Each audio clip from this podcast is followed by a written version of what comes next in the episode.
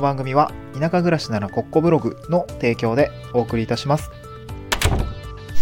はい、おはようございます。東京から淡島に家族で移住して、ライターやブログ運営をしたり、古民家を直したりしている小場旦那です。今日のトークテーマは、あ田舎暮らしのうちで、え地域の清掃活動で得られるものということでお話をしたいなと思います。えーっと、私も移住をして1年半ぐらい経ちました。えー東京から淡島に移住したんですけども、えー、まあ、月に私の集落ですね、ちょっとそんなに人いないんですけど、えーっとですね、まあ、3世帯6人ぐらいしか今いなくて、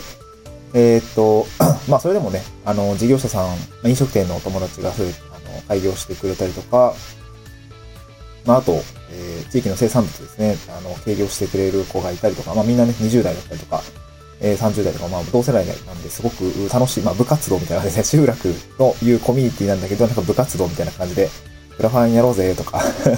えーハウス建てようぜとか、草刈りしようぜみたいな感じなんでね、まあ、すごく楽しい状態なんですけども、やっぱ若い人がね、近くにいるっていうのはすごく重要な、えー要素かもしれないですね。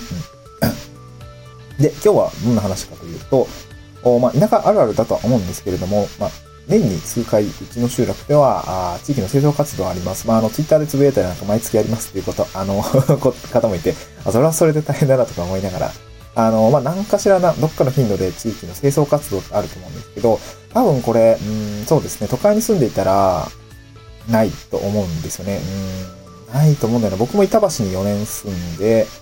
えー、郊外ですけど、ちょっと東村山市というところに3年ぐらい住んでたんですけど、うん。なんか地域の清掃活動とか特になかったですね。うん、実家に住んでた時は、あもしかしたらあったのかもしんないけど、そんな覚えてないんですよね。で、地域の清掃活動って何するのかっていうと、やっぱ僕のある集落は、えー山手の方なんですよね。里山って感じなんで、結構やっぱ草ぼうぼうに入っていて、まあでも結構ヤギが、ヤギじゃないわ。あの、鹿がね、あの結構芝生、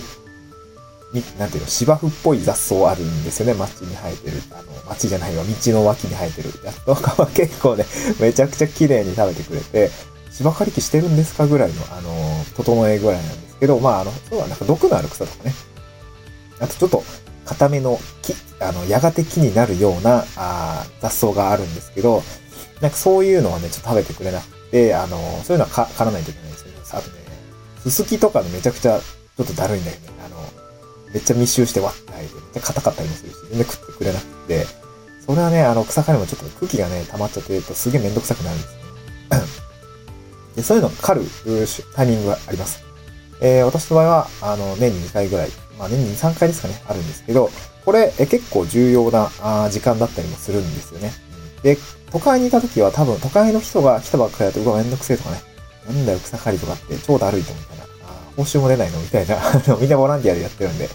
あ出ないんですけど、これ結構得られるものが分かってるとですね、結構気軽、気軽というか、なんか参加しやすいというか、参加する、まあ、インセンティブみたいになるのかなと思ったので、今日そんなことをお話ししたいなと思うんですけど、結構これフェーズによるんですけど、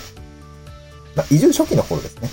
移住初期の頃は特に、あの、参加した方が良くて、これはどういうことかっていうと、結構やっぱいろいろ教えてもらえるんですよね。まあ、教えてもらうスタンスでいくといいかなと思うんですけど、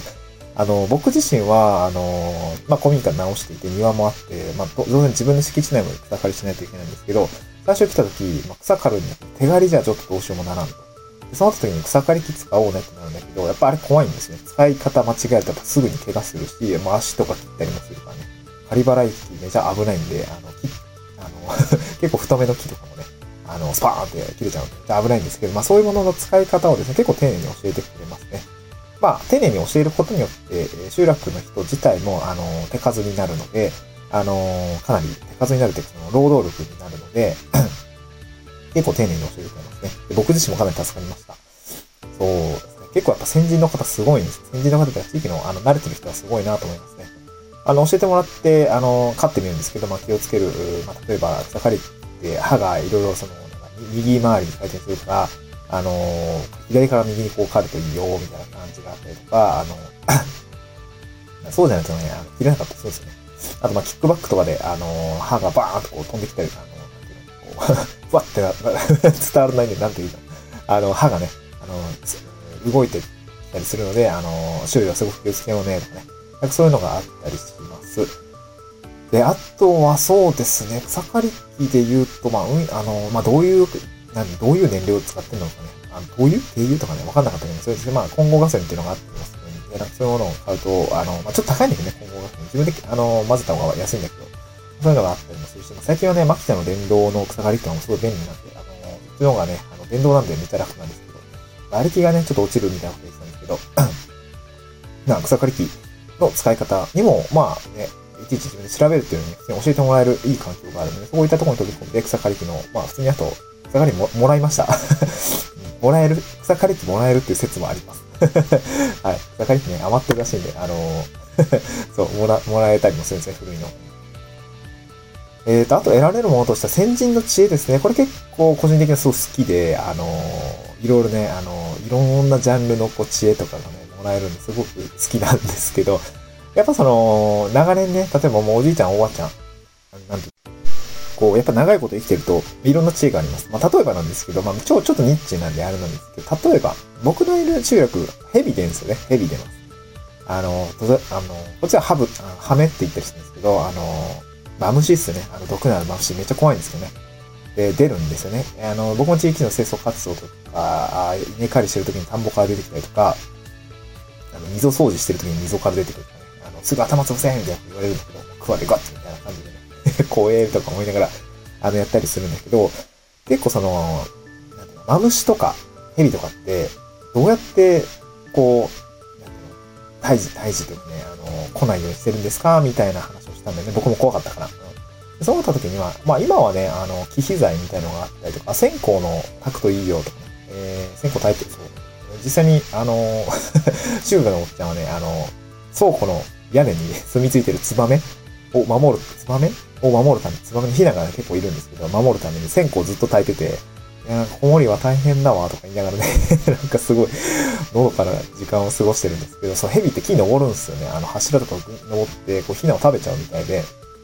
なんかそれを守るで線香炊いてんだよ、みたいな。線香効くんですかみたいなことってそう、匂いがね、あの、嫌だ、嫌みたいで効くんです、みたいな。昔はね、えー、今はパチンコ屋さんとかでも、あの、喫煙スペースとか区切られていたりもするんですけど、タバコのね、煙とか火ですよね。あれもなんかすごくね、あの、効くみたいで、昔は、パチンコ屋に行って、吸い殻めちゃくちゃもらってきたもんだよ、みたいな。言ってて、あ、そんな知恵が、みたいな。めっちゃ、エコーと 一瞬エコだと思ったんだけど、いやでもエコでもないか、みたいな あの、感じでね。あの、やっていたよ、とかね。あとはですね、これはすごい、ま、あの、嫌な話なんですけど、マダニっているんですよ。ダニがいるんですよね。マダニとかね、死体とか、あの山の中に結構いて、これ刺されるとめちゃくちゃ怖いんですよね。その、確かアブリル・ラビーンだったかな？マダニに刺されて、九死に一生を得たみたいな、確かニュースだったアブリル・ラビーンだったかマドンだったか忘れちゃったんだけど、歌姫ね、世界的な歌姫がマダニに刺されましたみたいなニュースがあって、で、マダニって、あの、刺された後、口、あの、なんか、払うとね、口が取れちゃって、そ口が刺さってると毒素がずっと、あの、残っちゃったりとかしたりとか、あとマダニずっと刺さってるとね、あの、ずっと血吸い続けて、めっちゃちっちゃいんですけど、2ミリぐらいの最初の大きさなんだけど、マジでテニスボールとか、なんか腰にテニスボールつけるぐらいの大きさになるらしくてめっちゃ黒いんですけど、まだに、あの、画像で検索したらね、めっちゃ黒いのが出てくるんで、気をあの、注意してほしいんですけど、なんかそういうものがあるらしいんです。そういうね、脅威があるわけ、あるわけです、あるわけですよ。で、刺されたら 基本病院行って取ってもらうのがいいです。あの、口が残っちゃうとね、やっぱ毒素が、あの、あれなんで。で、だ昔の人は、そう、マダニって引っ張ってもね、あの、口だけ残して取れちゃうんで、あの、良くないですね。噛まれた状態で残ってのは良くないんで、どうしていたかっていうと、なんかタバコ、タバコ、もうまたタバコなんですけど、タバコとか、あと線香の火？みたいので、あの、そのマダニのね、あの、お尻をジュッて熱くするってやつですね。で、熱くすると、なんかマダニも熱くて、口が開いて、ポロッと、あの、取れるみたいで、なんかそういうことをですね、あの、聞くと、あ、すごい面白いなみたいな感じの、そういうなんか先人の知恵みたいなのが結構ポロポロ出てくるわけですね。で、こういうのって結構雑談、まあ普段から雑談してりゃいいんですけど、まあなんかこういう集落で集まって、あの、先人の人たち、まあおじいちゃんおばあちゃんとかで話す機会があると、なんかそういうね、あの、やっぱ先人の知恵すごいなみたいなところがあって、あの、なんていうか、本当に生きる知恵みたいなのになったりもするので、すごくね、参考になりますね。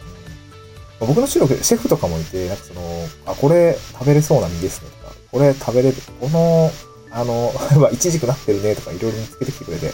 あの、食べますみたいな感じでね、あの、言ってくれたりするんで、なんかそういうのもね、僕も、まあね、今までずっと IT 畑で、サーバールームとかって普通に まあ、おかしな話なんだけど、あの、イチジクとか生えてないじゃないですか。あのオフィスとかね。あの、柿とかもね、そんなもう生えてる場所にに出会うこともそんななくなってたんですけど、だからそういうのがあったりもしていて、こう、自然のものを見る力みたいなのがあったりとか、自然のもので、えー、どうこうできるみたいな力がですね、やっぱりちょっとインプット刺さるので、すごくね、あの、充実したあ日にな、あの、時間になっていたりもします。まあ、なので、移住者の方特にそうなんですけど、まあ、結構ね、大変、